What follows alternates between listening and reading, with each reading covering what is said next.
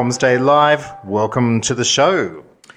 Well, big news week this week, and uh, to take us through some of it, I'm joined by Executive Editor of Comms Day, Rowan Pearce. Hi, Rowan. Hey, Graham.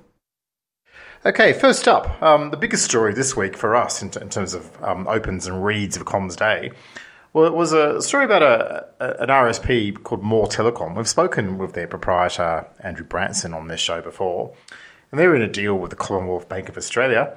And uh, they're just doing the, the, the, trifling little project of offering three years free broadband. Tell us all about it, Rowan.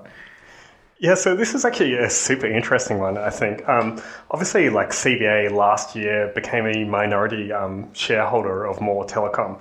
And this is, you know, they've this is not the first offer, but it's probably the kind of like uh, most startling offer you could say. So they're basically saying that if you're a, if you take out a CBA home loan worth two hundred fifty thousand dollars or more, you get three years free NBN access, which is worth about twenty seven hundred dollars. So it's kind of like a not insubstantial amount, and particularly I would think when you're actually dealing with someone who's at the point of kind of like home loan origination and they're looking at this big number and they're like a 2700 buck uh, saving off the top of that is actually kind of quite significant.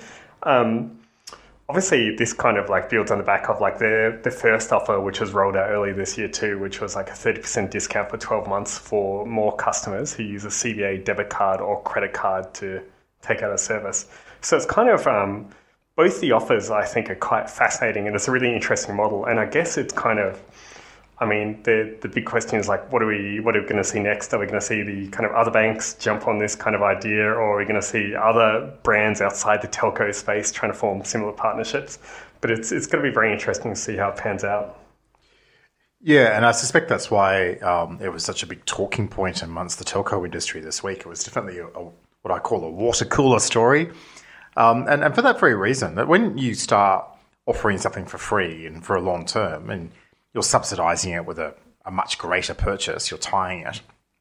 Um, there's only a limited amount of, of big big firms like the CBA that can do this sort of thing. You can sort of see a potentially a game of musical chairs in the future where telcos might try to form similar alliances with the other three banks. And then when you look around, there actually aren't really that um, other big companies dealing in you know what, what what is commonly a half million million dollar type transaction, which is what a home loan is. Um, at that kind of scale, to be able to afford this sort of thing. So it's it's as I say, musical chairs. You know, there's three big banks left, and if you don't do form an alliance with them, you may well be left out. I, guess I mean it's fascinating timing too because obviously with interest rate rises and stuff, it's kind of you know, it's it gives CBA a potential edge to offer to their customers as well. Um, I think the other thing is it's like it's such a great kind of story for more as well. Like I'm I'm really interested to see what it does in terms of their scale because it just gives them access to like a huge number of people. For obviously, like More's still a relatively small telco, but very interesting to see how that pans out. The other thing that um, Andy mentioned is that they're going to be launching. Um, he expects something in the uh, small business space and also the mobile space. So it means it's not they're not just stopping at these two offerings. Um, and the small business thing, I um, I think is particularly interesting because we were talking about this earlier, which is that small businesses obviously have like a lot more kind of um, uh, uh, in-depth interactions with their banks in general than a um, consumer customer might. So it's kind of like there'll be opportunities to sell them on kind of some service that'll like cut you know, cut some of their operating expenses over time. Yep, and of course it's a reversal of what we've commonly seen in telco, where usually you buy a telco service and perhaps something gets thrown in with that, like you get an iPad or a mobile phone, you know, on a, on a three-year plan. Now this is flipping it the other way around, T- turning telco into a a free commodity has interesting implications um, for how it's seen in the marketplace.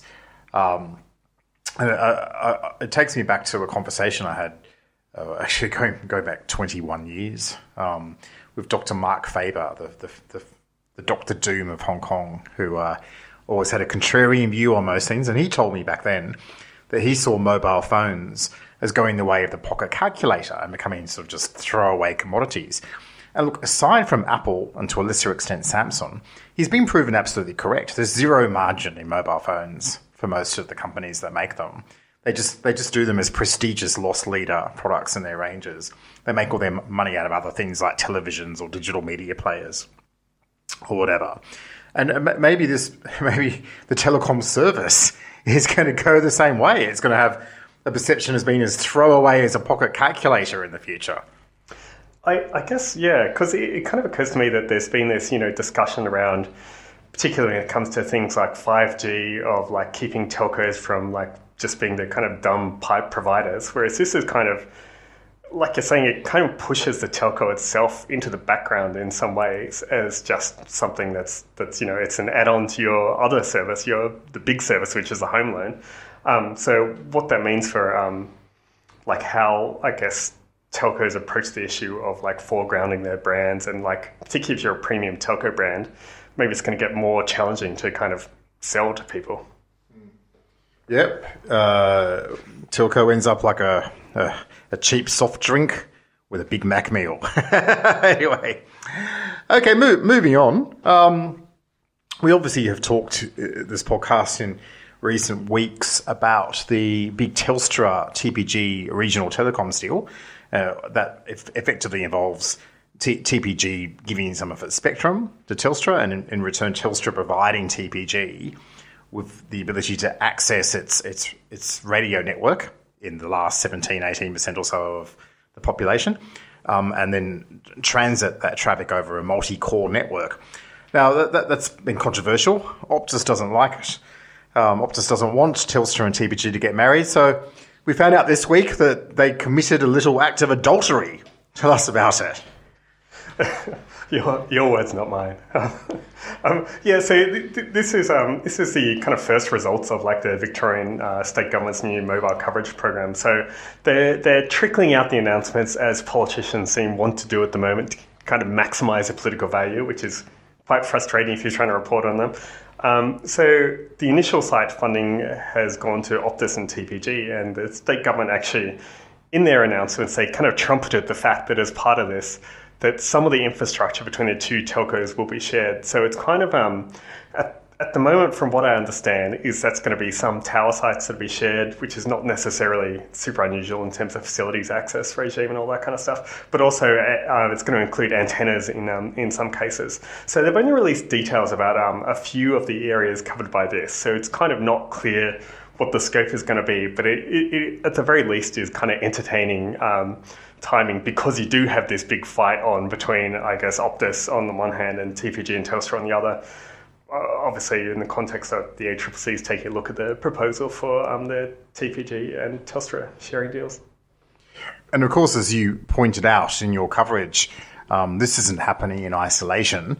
Um, there's a, um, a lot of neutral host activity taking place with, with money from the federal sphere um, evolving you know, pr- pretty much all the carriers you can think of you know, involved in some shape or form. And and you know, this clearly is the way of the future, isn't it? You know, despite the, the fact there may be a protest about the, the big Telstra TPG deal, what we are seeing increasingly is that we're trying to get more bang for our buck, particularly when it involves public investment by by quite sensibly sharing infrastructure. Yeah, I mean, I, I, I guess the other thing is like obviously um, telcos telcos are kind of margin challenged at the moment too, with like some very very big capital expenditures with the rollout of five G too, which is why you do get the kind of TPG Telstra um, uh, type. But yeah, definitely, I think like government um, government funding, like it's kind of it feels like it's going to be not tenable going to the future to just be like we're just going to you know subsidize the rollout of one telco's uh, infrastructure in regional areas, which is what some of the, I guess, the regional connectivity program has turned out to be. Um, I guess actually one thing about the Victorian thing I should note too, it's not um, it's not just regional it's not just a regional black spot program either. Like in one case, they're upgrading 4G coverage to 5G, which I think is kind of an interesting um, decision. Yeah, that is interesting. Maybe not so worthy of public subsidy so early in, in the 5G era, particularly when 4G obviously is more than adequate for 99% of of consumers' needs. And I hate to say this to our listeners out there who may think otherwise, but um, much like fiber to the premises, there is not a demonstrated need for 5G amongst the vast majority of the population yet. so, so that you, you could question whether it needs to be subsidised as a matter of public policy. And indeed, the incoming new Labor government would agree with me because the first thing they did when they released their costings just before the election was to say they were going to abolish the 5G innovation initiative. They don't see the need for government money to be going into um, 5G uh, research and development. They think the market can take care of it, and they're probably right. Yeah, is this is this the the end of the uh, the slush fund era? In, in, indeed, and, and you hear some of the statements coming out of people pushing for an integrity commission and so on, and, and you, you might be right there. We, we, we may have seen the last of politicians awarding grants to people sometimes in their electorates, to individual premise owners for their own fibre connections or enhanced Wi Fi or 4G. That era may well be over. That will, will, remains to be seen anyway.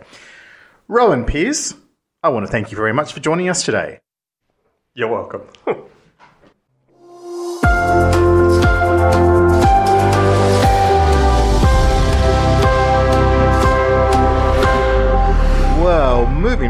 um, let's take a look at some interesting announcements that took place from some of the uh, the up and coming challenger operators in Australia this week. I'm joined by Simon Dux, the chief editor of Comms Day. Welcome, Simon. Hi there, Graham.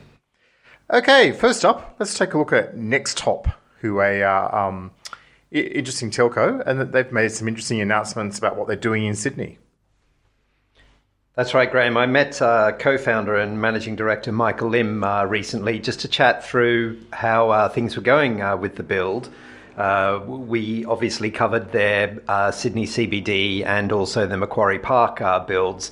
And the news came out that they're essentially extending their network out to Western Sydney, which is going to be a, a, logical choice for them. It's one that he said uh, we had to be there. You know, you've had big infrastructure announcements. Obviously, you've got the airport. Uh, but uh, you've had Microsoft AirTrunk, NextDC, among others, have all announced uh, very big data centers uh, to be going out in Western Sydney as well. So it does make a lot of sense. Uh, it was interesting talking to Michael. They're self funding this.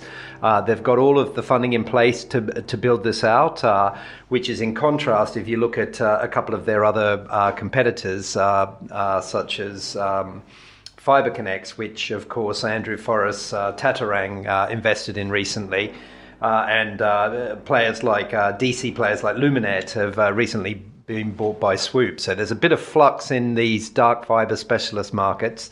Uh, Andrew did suggest to me uh, also that they're looking at expanding their Melbourne CBD network. And uh, so, you know, it's going to be interesting to watch the progress.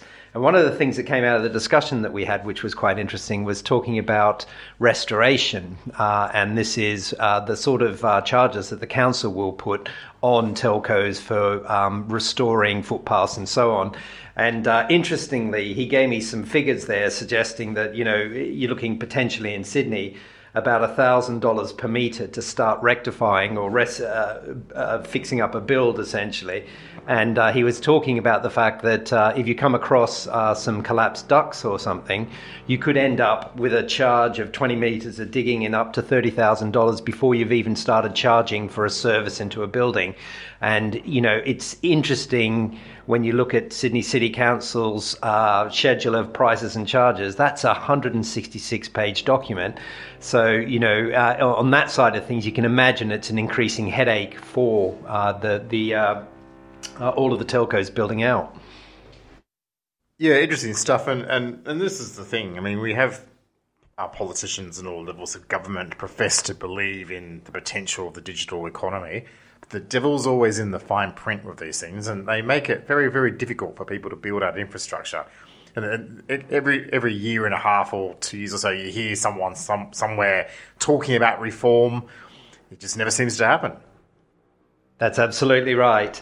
And uh, the interesting thing uh, that he picked up uh, that Michael actually uh, finished on was uh, talking about the fact that uh, they've seen with a particular optical vendor that uh, the lead times, and this is this issue that we're seeing more and more across the telco industry, the lead times for equipment because of uh, semiconductor shortages is just getting more and more. And he was talking about some particular kit, which is actually not anything special, um, but you're looking at lead times of moving up to 12 months. And that fits in with a, a separate discussion that I had with uh, MarchNet, who obviously are building out in rural and regional areas. Uh, and they've announced that they're going to be building a big uh, microwave uh, capacity increase on their network in northern Queensland. Now, they have some big customers up there, both water industry, gold mines, copper mines as well. Uh, but uh, they've uh, working with NEC to build out this microwave link. They've got some backhaul links from Vocus and Telstra, and uh, really kicking on uh, in terms of building out that network. Um, five new repeater stations essentially, and looking at plus gigabit speeds as well. So it's going to be quite a big upgrade. And they told me as well that they are also looking at uh, moving from uh, satellite backhaul uh, to actually building out a network soon in West Australia as well. Uh, two backbones, uh, backbones, one out of Geraldton, another one out of Port Hedland and um, uh, they're using uh, NEC for the point-to-point parts of the network, and then Cambium networks for point-to-multipoint and the Wi-Fi elements. And that's where where you go into these uh, remote mining sites, and they need to build up a Wi-Fi network to connect up uh, the accommodation, residents, and so on that they're on site.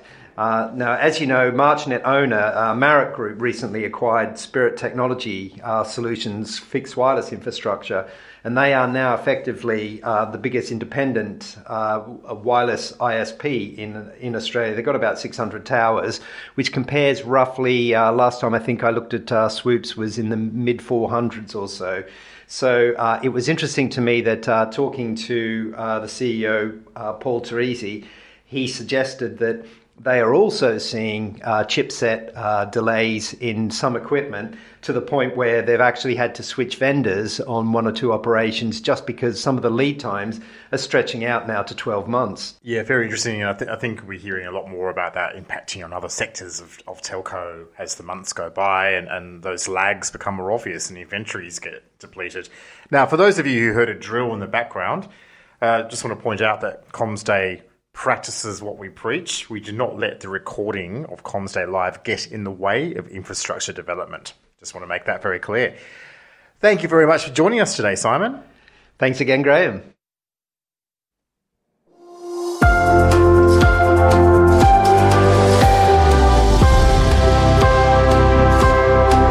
And that's it for Comms Day Live this week. We'll see you next time.